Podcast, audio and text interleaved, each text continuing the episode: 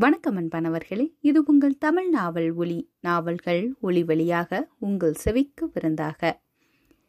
திரு. சு. சமுத்திரம் அவர்கள் எழுதிய இல்லம் தோறும் இதயங்கள். அத்தியாயம் ஒன்பது.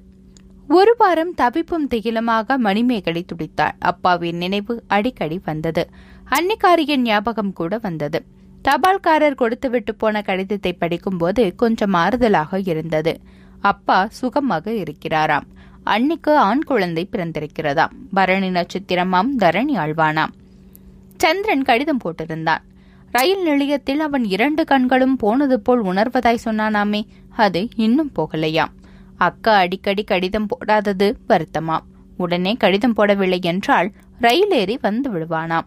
அட கடவுளே இவன் வேறையா? நான் வர்ற பாடு போதாதா? தம்பிக்கு உடனடியாக கடிதம் எழுதி சூசகமாக வரவேண்டாம் என்று சொல்ல வேண்டும் என்று நினைத்தாள். அப்போது அந்த பக்கமாக வந்த பாமா அண்ணியின் கையில் இருந்ததை அர்த்த புஷ்டியுடன் பார்த்ததும் மணிமேகலை சந்திரன் எழுதியிருக்கான். உங்களை நினைவா இருக்குதுன்னு எழுதியிருக்கான். உங்கள் என்பது பன்மையா இல்ல அக்கா என்கிற மரியாதை ஒருமையான்னு தெரியல என்றால் சிரிப்பை வழிய வரவழைத்து கொண்டு அது வந்தால்தானே பாமா சிறிது நேரம் அந்த கடிதத்தையே பார்த்தாள். அவள் கண்கள் எங்கேயோ பார்த்தன. கைகள் தானாக வங்கி மோதிரத்தை தொட்டு பார்த்து கொண்டன. மணிமேகலைக்கு மகிழ்ச்சி. தன்னை விட்டு சிறிது விலகி நின்றாலும் தன் தம்பியை அவள் மறக்கவில்லை.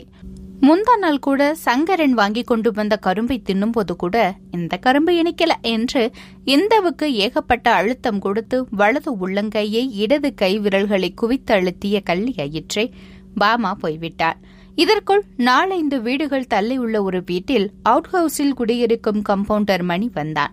மணிமேகலையை அடிக்கடி டெஸ்ட் செய்யும் டாக்டருடைய நர்சிங் ஹோமில் வேலை பார்ப்பவன். இவள் அவனை அண்ணன் என்றோ அல்லது தம்பி என்றோ சொல்ல முடியாத வயது. இருந்த இடம் தெரியாதபடி இருப்பவன். அவன்தான் அடிக்கடி வந்து மாத்திரைகளை கொடுத்துவிட்டு போவான். சில சமயம் அவள் நோய் திகிலில் இருக்கும் பொழுது அந்த நோய் பற்றிய புத்தகங்களை படித்து காட்டிவிட்டு போவான். நல்லா படிங்க.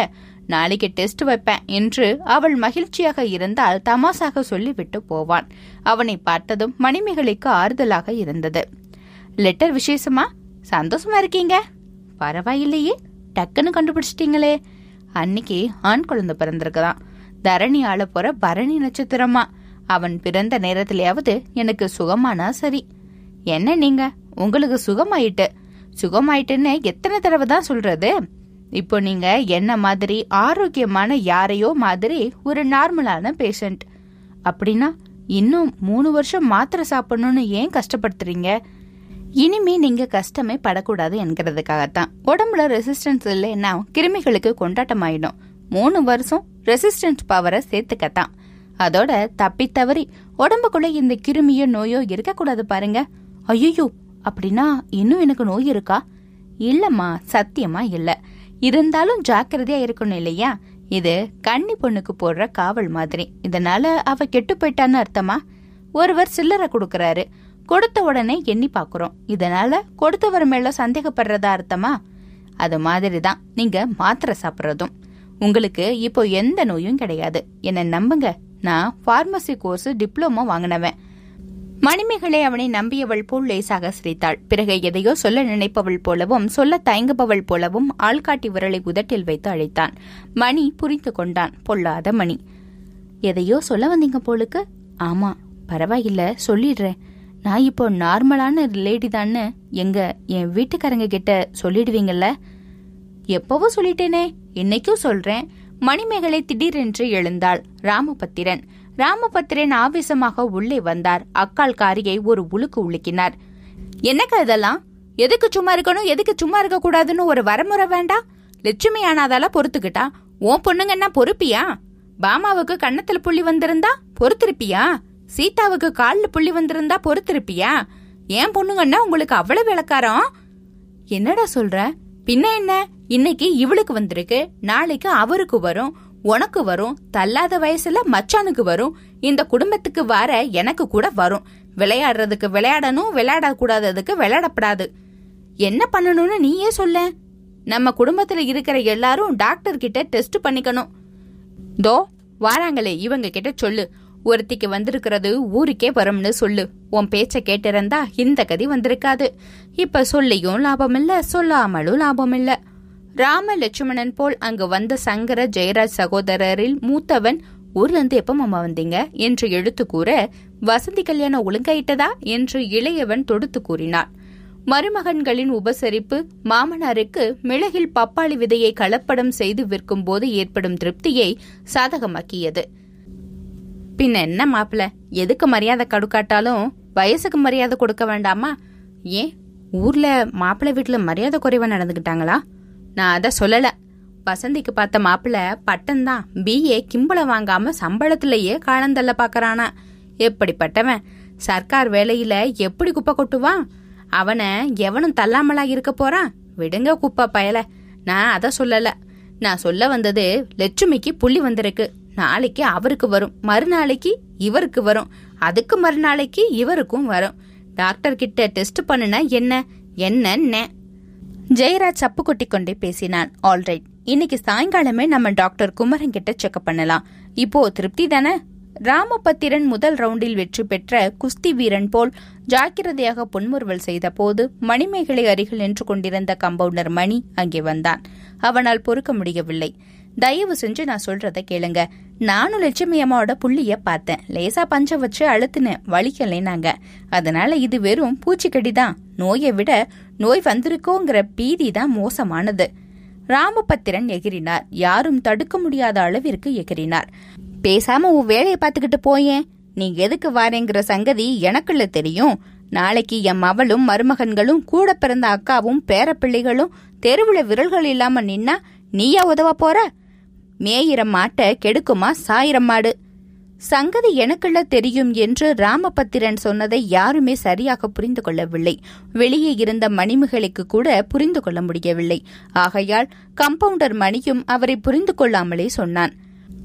குழந்தைங்க மனசுல தாங்கள் நோயாளிங்க என்கிற பீதியை கிளப்பக்கூடாதுன்னு பாக்குறேன்.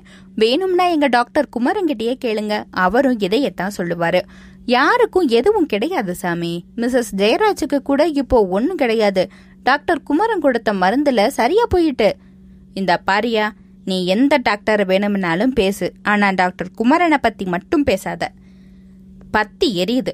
டாக்டர் ஐயாவன் ரெண்டு மாத்திரையை கொடுத்துட்டு நோய் அடக்குவானே தவிர அப்புறப்படுத்தவே மாட்டான். தன்னை எல்லாரும் கைராசிக்காரன்னு சொல்றதுக்காக நோய் சுகமாகும் முன்னாலேயே சுகமாயிட்டுன்னு சொல்றவன். சுகமில்லாத டாக்டர். இனிமே அவன் பேச்ச பேசாத. சரி எல்லாரும் ரெடியாகுங்க. திருவள்ளூர்ல நர்சிங் ஹோம் வச்சிருக்கிற டாக்டர் மாதவன் கிட்ட போகலாம். நல்ல ராசியான மனுஷன். மருந்து கொடுக்கறதுக்கு முன்னாலேயே நோய் சுகமாயிடும். நோய சொல்லிட்டு இருக்கும்போதே மருந்து எழுதிருவாரு அவ்வளவு சீக்கிரமா கண்டுபிடிச்சிருவாரு. மணி இறுதியாக இடிமறித்தான் நீங்க செக்கப் பண்ண போறதே தப்பு. அதுவும் மாதவன் கிட்ட போறதை விட மரணத்துக்கிட்ட போவலாம். சுத்த அம்போக்கு மனுஷன். அவ்வளவுதான் நான் சொல்லுவேன். அப்புறம் உங்க இஷ்டம். எங்க இஷ்டம்னு தெரியுதில்ல? பிறகு எதுக்குயா கிளிப்புள்ள மாதிரி சொல்லிக்கிட்டே இருக்கிறீரு? உம்ம வேலைய பார்த்துட்டு போய்வீரா? கம்பவுண்டர் மணி போனான். தனக்கு அங்கு வேலை இல்லை என்பது போல் போய்விட்டான். ராமபத்திரன் எல்லோரையும் அதட்டுவது போல் பார்த்தார். பெண்கள் உடைமாற்ற போனார்கள் ஆண்கள் கை கழுவ போனார்கள். அந்த வீட்டு கிழவர் மட்டும் எதுவும் புரியாமல் எதிர்த்து பேசவும் முடியாமல் மணிமேகலையை பார்ப்பதும் மற்றவர்களை பார்ப்பதுமாக இருந்தார். ஒரு மணி நேரத்தில் எல்லோரும் ரெடியானார்கள். மாமியார்காரி மணிமேகலையை பார்த்து வீட்டை பார்த்துக்கோமா என்றால் எதுவும் நடவாதது போல். மணிமேகலையும் தான் ஒன்றும் பாதிக்கப்படவில்லை என்பதை காட்டும் வகையில் சமைச்சு வைக்கட்டுமா என்றாள். உடனே லட்சுமி பதறியடித்து திருவள்ளூர்லயே சாப்பிட்டு வந்துடுறோம். பாவம் உனக்கு எதுக்கு சிரமம்? என்றாள். எல்லோரும் காரில் ஏறிக்கொண்டார்கள். கிழவர் பேசாமல் உட்கார்ந்திருந்தார். ராமபத்திரன் வந்து உமக்காக தான் மச்சான் டாக்டர் கிட்டேயே கூட்டிக்கிட்டு போறேன். நீரும் நூறு வருஷம் வரைக்கும் வாழ வேண்டாமா? என்று ராகம் போட்டு சொல்லிக்கொண்டே அவரது கையை பிடித்து ஆளை தூக்கினார். கிழவர் ஒரேடியாக தலையாட்டி விட்டார் விடுங்க விடுங்க. உம்ம கையை என் மேல படக்கூடாது. விடுங்க. பாலா போன காளியம்மா என்னை உயிரோட வச்சிருக்கான்னு சந்தோஷப்பட்டேன். இப்பத்தான் அவளோட மாயாஜால எனக்கு புரியுது. இவ்வளவுத்தையும் நான் கண்ணால பாக்கணும்னு விட்டு வச்சிருக்கா. விடும்ப என்னை தொட்டா உம்ம கையை கரையா அரிக்கும். விடுங்க இதுவரைக்கோ அல்லது இப்போதைக்கோ கரையா நரிக்காத கை கொண்ட ராமபத்திரன் அவரை விட்டு விட்டார். மற்றவர்களுக்கு அவரை கூப்பிட தைரியமில்லை. ஜெயராஜ் டிரைவர் இருக்க இளமன்தான் திடீரென்று பாமா இந்திராவை காணல இந்திராவை காணல என்றாள். சங்கரன் காரிலிருந்து இறங்கி இந்திராவை தேடினான். பின் கதவை தட்டினான். கதவு உடைக்கப்படும் அளவுக்கு தட்டப்பட்டதால் முருங்கை மரத்தில் சாய்ந்து கொண்டிருந்த இந்திரா கதவை திறந்தாள். அம்மாவை ஸ்பெஷலா கூப்பிடணுமோ? என்று சங்கரன் ஸ்பெஷலாய் கத்தினான். நான் வரல. எனக்கு வரல. நீங்க போங்க. ஏய் போங்கண்ணா. அன்னிக்கு நான் துணையா இருக்கணும். ஏய் மாமா பேச்சு கேட்டு நீ தான் ஆடுறேன்னா நான் எதுக்காக ஆடணும்? நான் அன்னிக்கிட்ட தான் இருப்பேன். அன்னிக்கிட்டே தான் இருப்பேன். அவ்வளவுதான். சங்கரன் அவள் தலைமுடியை பிடித்து கையுக்குள் பந்து மாதிரி சுருட்டி வைத்துக் கொண்டு தோளிலும் முதுகிலும் புறநானூற்று வீரன் போல் குத்திக் கொண்டே அவளை தரதரவென்று கால்கள் தரையில் படும்படி இழுத்து காருக்குள் தொப்பென்று போட்டான். அவள் கதற கதற அந்த சத்தத்தை அடக்குவது போல் கார் சத்தம் போட்டது. அப்போது அங்கு வந்த வசந்தியும் காரில் ஏறிக்கொண்டாள். வழியில் இறங்கி விடுவாளோ அல்லது வழிகாட்ட போறாளோ? வரவேற்பு அறைக்கு முன்னால் கைக்குழந்தையுடன் காரையே வெறுத்து பார்த்து கொண்டு நின்றார் மணிமேகலை. ஜெயராஜ் திடீரென்று காரை ஆஃப் செய்துவிட்டு மணிமேகலையை நோக்கி குழந்தையை பிடித்தான். பிறகு இழுத்தான். மணிமேகலை ஒரு கணம் யோசித்தாள். கொடுக்கலாமா? வேண்டாமா? கொடுத்து விடலாம். பிள்ளையாவது தன் பிள்ளை என்ற ஞாபகம் இருக்கே. ஜெயராஜ் தன் மகனுடன் காருக்குள் போய் அண்ணன் அமர்ந்திருந்த இடத்தில் உட்கார அவன் டிரைவர் இருக்கையில் உட்கார இதனால் கணவருக்கு அருகில் இருந்த லட்சுமி பின்னால் வர பின்னால் இருந்த வசந்தா ஜெயராஜின் அருகில் வர கார் புறப்பட்டது. நிற்காமலே புறப்பட்டது. இந்திரா ஏங்கி ஏங்கி அழ பலவந்தமாக பிடுங்கப்பட்ட பையன் கதற கார் போயே விட்டது. காரையே வெறித்து பார்த்தாள் மணிமேகலை. மனிதர்கள் இப்படி மாறிவிட முடியுமா? அன்பு பாசம் என்பது போலிதானா? அவள் ஆகாயத்திற்குள் ஒளிந்து கொள்ள பார்த்தாள் பாதாளத்திற்குள் பதுங்கிக் கொள்ள பார்த்தாள். கை கால்கள் வேர்த்தன. உச்சந்தலை வலித்தது. உணர்வுகள் நெஞ்சுக்குள்ளே கனத்தன. எண்ணங்கள் இதயத்தை பாம்புகள் போல் கவ்வின. எண்ண பாம்பு வாய்க்கு அகப்பட்ட இதய தவளை படபடக்க கால்கள் பூமியில் படாமலே பட கைகள் சுவரை பிடிக்காமலே பிடிக்க அவள் நடக்காமலே நடந்து அறைக்குள்ளே தன்னை கறியாமல் தாவி கட்டலில் விழுந்தாள். அதை பாடையாக நினைத்துக்கொண்டு பிணம் போல் விழுந்தாள். ஒரு மணி நேரத்திற்கு பிறகு அந்த பிணம் எழுந்தது. வெளியே கதவை தட்டும் சத்தம் கேட்டு வந்தாள். மணி நின்று கொண்டிருந்தான். இந்தாங்க மாத்திர. மொத்தம் முப்பது இருக்கு. உங்களை அனாத மாதிரி விட்டுட்டு போறத நினைச்சா மணிமேகலை அவனை நிமிர்ந்து பார்த்தாள். என்னதான் என்றாலும் அவன் அன்னியன் விட்டு கொடுத்தால் அப்புறம் விடுபட முடியாது. காலையில் இவனிடம் கணவனிடம் சொல்லும்படி சொல்லி கூடாது. அவள் பிராச்சித்தம் செய்தாள். குடும்பம்னா ஆயிரம் இருக்கும். புத்தர் சாகாத வீட்டுல கடுக்கு வாங்கிட்டு வாங்கன்னு சொன்ன கதை தான் வீட்டுக்கு வீடு வாசப்படி. அதோட செக்கப் பண்ணிக்கிறதுல தப்பு இல்லைல. அவங்க மேலையும் தப்பு இல்ல. தப்பு இல்லதாமா ஆனா அதுக்காக இப்படியா ஆர்ப்பாட்டம் செய்யறது? போகட்டும். திருவள்ளூர் டாக்டர் மாதவனா? ஆ மாதவன் தான். அவரை பத்தி அப்போ ஏதோ சொன்னீங்க போலுக்கு? ஆமா அவன் சுத்த அம்போக்கு டாக்டர். டாக்டர் குளத்துக்கே அவன் ஒரு விதி விலக்கு முன்னால கள்ள பிள்ளைங்கள நர்சிங் ஹோம்ல களைச்சுக்கிட்டு இருந்தான். இதுல ஏகப்பட்ட காசு சேர்த்தான். இப்போ அபாஷன் லீகலைஸ்ட் பண்ணிட்டதால பிழப்புக்கு என்ன பண்றதுன்னு பார்த்தான் அவனுக்கு கிடைக்குது. ஒரு முள்ளு குத்திட்டா போதும். ஐயோ செப்டிக் ஆயிடும். பெட்ல நாலு நாளைக்கு இருக்கணும்னு சொல்லி ஓட்ட ரூமை போட்டு தினமும் பதினஞ்சு ரூபாய் பிடுங்கிடுவான். நர்சிங் ஹோம் நடத்துறதே வாடகைக்கு விடத்தான். இந்த லட்சணத்துல இவன் ஆஸ்பத்திரியில வேலை சர்ஜன் ஆஸ்பத்திரி மருந்தை எடுத்து நர்சிங் ஹோம்ல போட்டுடுவான். ஆஸ்பரின் மாத்திரைய அடையாளம் தெரியாம தூளாக்கி பொட்டலம் போட்டு ஒவ்வொரு பொட்டலமும் ஒரு ரூபாய்க்கு விற்கிறான் முள்ளு குத்துன இடத்த மூணு நாள் அப்சர்வ் பண்ணணும்னு சொல்லுவான். அவ்வளவு மோசமானவரா? வேணும்னா பாருங்களேன் உங்க ஆட்களை எவ்வளவு தூரத்துக்கு காப்பாத்துறான்னு. மாதம் ஒரு தடவை கண்டிப்பா வரணும்னு சொல்ல போறான் பாருங்க. இந்த டாக்டருக்கு காசு ஒரு டாக்டரேட் கொடுக்கலாம். மணிமேகலை உதட்டை கடித்துக்கொண்டே எங்கேயோ பார்த்தாள். மணி கேள்விக்கு மேல் கேள்வி கேட்டான். சாப்பிட்டீங்களா? பதில் இல்லை. கவலைப்படாதீங்க. பதில் இல்லை. போகட்டுமா? ம். கம்பவுண்டர் வாலிபன் போய்விட்டான். மாலை பொழுது அவள் போல் மயங்கி அவள் முகம் போல் இருண்டது மணிமேகலை ஸ்பிட்சை போட்டாள். அவசர கோலத்தில் புடவைகளை ஆங்காங்கே போட்டிருந்தார்கள். அவற்றை எடுத்து ஒழுங்குபடுத்தினாள். பூட்ஸ்களோடு போன கால்கள் கலட்டி போட்ட செருப்புகளை எடுத்து சட்டப்பலகையில் வைத்தாள். வறண்டாவில் எதுவும் கீழே கிடைக்கிறதா என்று பார்க்க வந்த போதுதான் அவளுக்கு மாமனார் ஞாபகம் வந்தது. உடனே அவசர அவசரமாக ஹார்லிக்ஸ் கலந்து மாமாவிடம் கொண்டு வந்தான். சாய்வு நாற்காலியில் உட்கார்ந்திருந்த கிழவர் டம்ளரை மௌனமாக வாங்கிக் கொண்டார். மணிமேகலை குத்துக்காலிட்டு உட்கார்ந்து அவரது காலை பிடித்து விட்டாள். முட்டிகளை தேய்த்து விட்டாள். அவளையே பார்த்த அந்த கிழவரின் உதடுகள் துடித்தன. வார்த்தைகள் அவரது வயதையும் மீறி வலுவோடு வந்தன.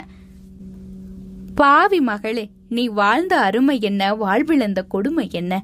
ஈ எறும்பையும் மிதிக்காம பார்த்து நடக்கும் உன்ன ஈ எறும்பு மாதிரி மிதிக்கிறாங்களே. நீ ஒன்னு சேர்த்த மனுஷங்களே ஒன்னா இருந்து தனியா உன்னை பிரிச்சு வச்சுட்டாங்களே. ஆண்டவா இதையும் நான் பார்த்துக்கிட்டு இருக்கணுமாடா?